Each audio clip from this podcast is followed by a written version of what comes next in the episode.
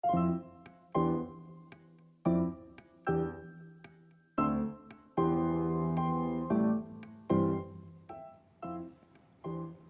んにちは、バンカです。突然なんですけれども、 Notion というウェブサービスをご存知でしょうか。いわゆ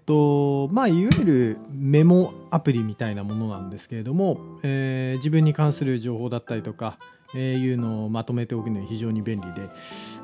メモを取ったりとか資料をそこに入れたりとかして保存しておけるウェブサービスなんですけど、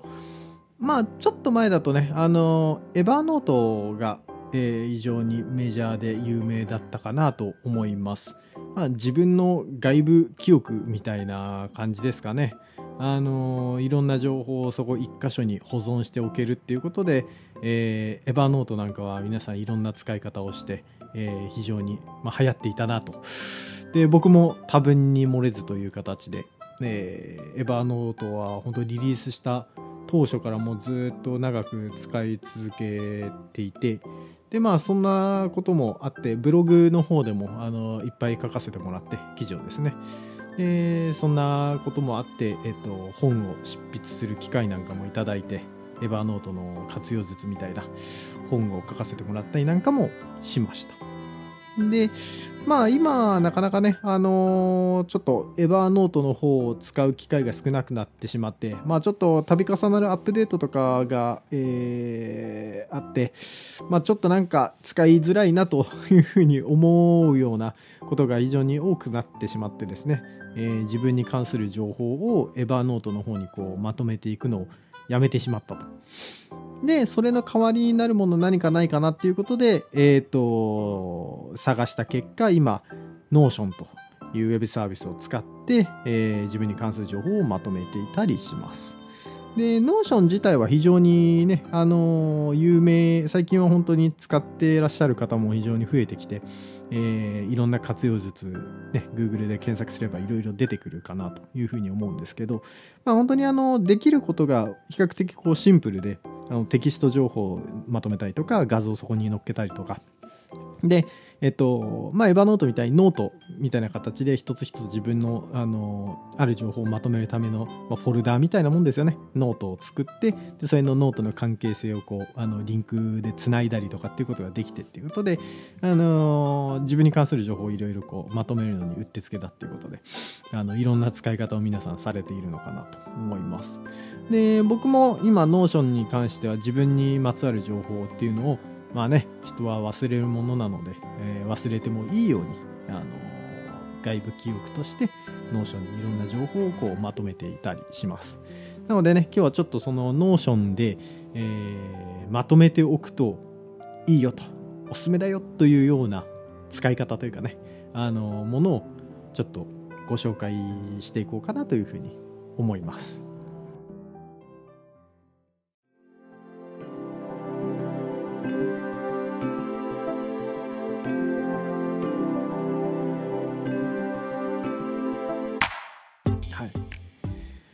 でまず1つ目なんですけれども、タスクの管理、ToDo の管理ですね。これは今僕は Notion の方で、管理するようにしています。というのも、今まで Todoist とか、Remember the Milk だったりとか、Trello とかいろんなこうタスク管理ツールを使ってきたんですけれども、やっぱり仕事で使っていく上で、その自分が行ったタスクっていうのはそれだけで完結するものっていうのは少なくて、やっぱり一つのプロジェクトだったりとか、その流れの中で一つ一つアクションを起こしていくっていうことになるので、なかなかその単一の ToDo だけを管理してもあんまり意味がないなと。ということで、Notion で、プロジェクトを立ち上げて、でそのプロジェクトにまつわる行動っていうのをこうまとめていくことで、自分が行ったアクションを、流れというか、一つの、一連の流れとして保存しておけると。だから一つ ToDo が完了してはい終わりっていうんじゃなくて、自分の行ったアクションっていうのを、後から振り返りが簡単にできるようにしておきたいなということで、Notion に ToDo 管理っていうのもまとめました。なのでチェック ToDo 管理でチェックボックスにチェックを入れると自動的に自分の行ったそのプロジェクトに対するアクション、こういうものをやりましたっていうのを後からこう芋づる式に引っ張り出せるような仕組みをちょっと作っていたりします。で結構Notion はそのあたり非常に柔軟に対応できるので、単純なチェックボックスの、タスク管理もできますし、トレロみたいな看板方式のタスク管理もできますしということで、結構自分の、やりたいように結構自由にカスタマイズできるので、結構おすすめだったりします。はい、で、2つ目がですね、日記なんですけど、日記って僕結構苦手で、ブログをいろいろ書いてはいるんですけど、ブログは書けるのになんか日記っていうとちょっと難しいなっていうんで、なかなかあまり日記を書く習慣がないんですけれども、そんな中でもただ単純にその一日の終わりに今日あったことを振り返って書くっていうと結構難しかったりするので、そうじゃなくてもうちょっと自分の喜怒哀楽、感情の起伏というか、感情が盛り上がったりとか高ぶったタイミングで、記録を残していこうというような形に変えました。だから一日の中の出来事をあれやこれやって考えるとなかなか思いつかなかったりとか時間取れないとかってなったりするんですけど、例えばね、なんかすごく腹を立ててしまったこととか、逆にその楽しかったこととか嬉しかったことみたいなもの、喜怒哀楽にフォーカスをして自分のその感情の揺れ動きだけを記録していくようにしています。こっちの方がね結構気楽にできたりするので、で嬉しい喜び喜ですね、喜と、怒る怒で、悲しい愛で、楽しい楽、この喜怒哀楽4つのノートを作って、それぞれに一日の中で何か出来事が起こった時、自分の感情が揺れ動いた時にメモをそこにパパパッと取るようにしています。でそれを日記代わりというかね、ライフログとして残していたりします。結構日記苦手だよっていう人はなんか漫然とね今日あった出来事を書くっていうのが難しいんだと思うんですよ。だからそういった何か自分の中でトリガーがあった時にメモを取るっていうような形に変えてあげると、結構日記とかは続けやすかったりするんじゃないかなというふうに思います。はい、で3つ目が、結構物にまつわる、情報に関してなんですけれども、例えば、欲しいものリストっていうのはまとめておくと結構外出先でそういえばこれ欲しかったんだなとかいうのがすぐに見つかったりするんでおすすめです。こういうのはよくやられてると思うんですけど、また他にもちょっといろいろ持ち物に関するノートがリストがあって、おすすめなのが贈り物とか、あと贈られ物、いわゆるプレゼント、いただいたものですねをまとめておくノートっていうのも非常に便利だったりします。なんか突然にね人に何かお礼を渡さなきゃいけないとかっていうタイミングってあったりすると思うんですよ。お世話になってなんかよくしていただいたんで、なんかお返し買わなきゃいけないな、でも何がいいかな、あれがいいかこれがいいかって探すのって結構時間もかかるし頭悩ませるところだと思うんですよ。なんかそういう時に役立てるためにあらかじめね人に送っても恥ずかしくないものだったりとか、ぜひ街中で見つけてこれいいな、ちょっと贈り物に今度良さそうだなって思ったタイミングで保存しておくと。だからやっぱり贈り物とかって欲しいタイミングとあと見つけるタイミングってちょっとタイムラグがあると思うんですよ。だからそういうのを普段から探して、見つけたものを保存しておくとよかったりします。でプレゼントをいただいたものなんかもね保存しておくといつまでもねこれ人にいただいたものだったとか思い出も含めて、であと失礼にならないようになりますんで、結構おすすめだったりします。であと、持ち物に関しては自分が持ってるものの、リストっていうのを持っておくと意外と便利だったりします。で例えば昔僕やってた、今ちょっとやってないんですけど洋服のリストは結構便利だったりします。街中でこう洋服買い物に行った時に、あれ、夏服で何色の半袖持ってたっけな、あれ持ってなかったっけなとか、なんか街中でいい洋服を見つけたんだけれども、あれこれと同じような色のやつ持ってた気がするなみたいな。そんな時にやっぱり自分が持ってる洋服なんかをこうリストでバッと見返せると、あ、今これ持ってるからじゃあいいやとか、逆にそれをざーっと見て、あ、今こういう色のパンツが足りないからこういうパンツちょっと欲しいなとかいうような当てをつけられるっていうことで、結構洋服なんかおすすめだったりします。で、あとおすすめなのが消耗品ですね。例えば電球だったりとか、あとなんかリモコンの電池とかっていうと、型番がすぐに分からないじゃないですか。で、そういえば電球切れてたなとか、あ、切れそうだって言われてたなってなった時に、一回家に帰って型番見ないと買えないっていうのはなかなか不便だったりするんで、自分の家のなんか消耗品の、写真とかっていうのを撮っておいて、型番っていうのをこういつでも振り返れるようにしておくと、外出先の急な買い物とかっていうのに対応できて便利だったりします。で、あとはね、家族でこう生活していた場合とかは、家でよく使っているもの、例えば僕なんかちょっと洗剤とかはもう妻に任せきりだったりしてわからないんですけども、例えばそういう洗剤とか自分が使わないけれども家で使っているものなんかをこう写真に撮っておいたりすればね、そういえばあれこれ何々が足んなくなったからちょっと買ってきといてとかって言われた時に、あ、これねとすぐに型番振り返って買ってこられると、間違いなく買えるというようなこともあったりするんで、家で使っているものとか家族が使っているものなんかはメモしておくと、外出先の買い物がはかどったりします。持ち物に関してはそんな感じですね。で、あとちょっと持ち物に付随するところで、自分が契約しているものの情報なんかも、保存しておくと非常に便利だったりします。僕は今サブスクですね、いわゆる月額で何か契約している、サービスっていうのが結構いろいろあって、Amazon プライムだったりとか Netflix だったりとか、あとは、Notion なんかもそうですね、月額の有料会員になっていたりして、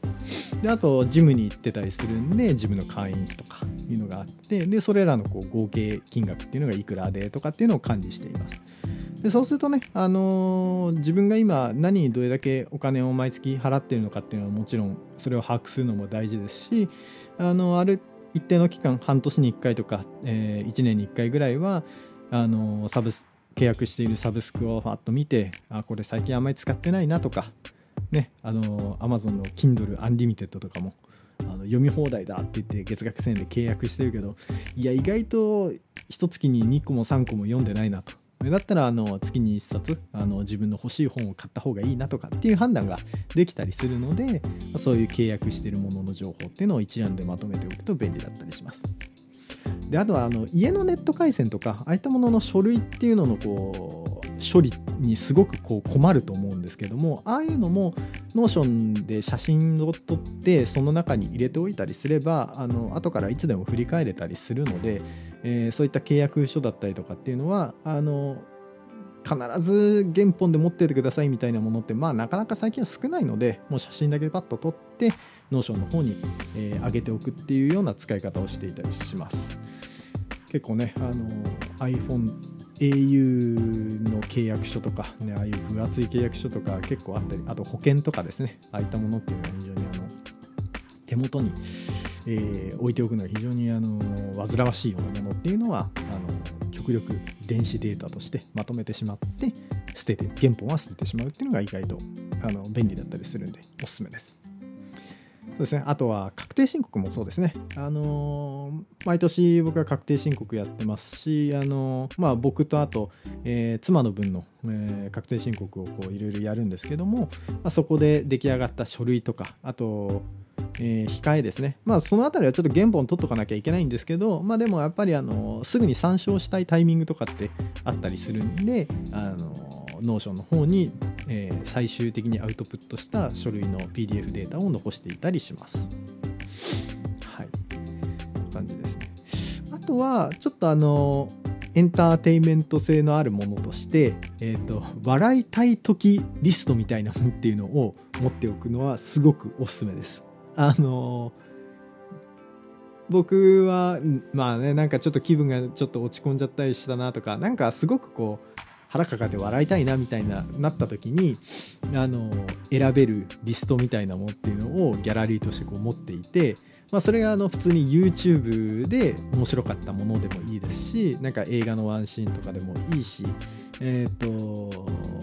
画像だったりとかですね、兄ちゃんのまとめとかで流れてくるような、あとボケての画像だったりとか、ああいったもので自分がなんかちょっとくすりと笑ったものっていうのをメモとして残しておいて、まあ、なんかちょっと気分が落ち込んだ時とかね、なんかちょっとから元気でもいいから元気欲しいなっていう時にずらーっとそれを見て、でちょっとね10分20分とかそういった動画を見て、ちょっとね心の休養っていうのをこう取るようにしていたりします。結構これはおすすめです。なんかそのリストを見てるだけでなんか楽しくなってくるんですいいです。ただ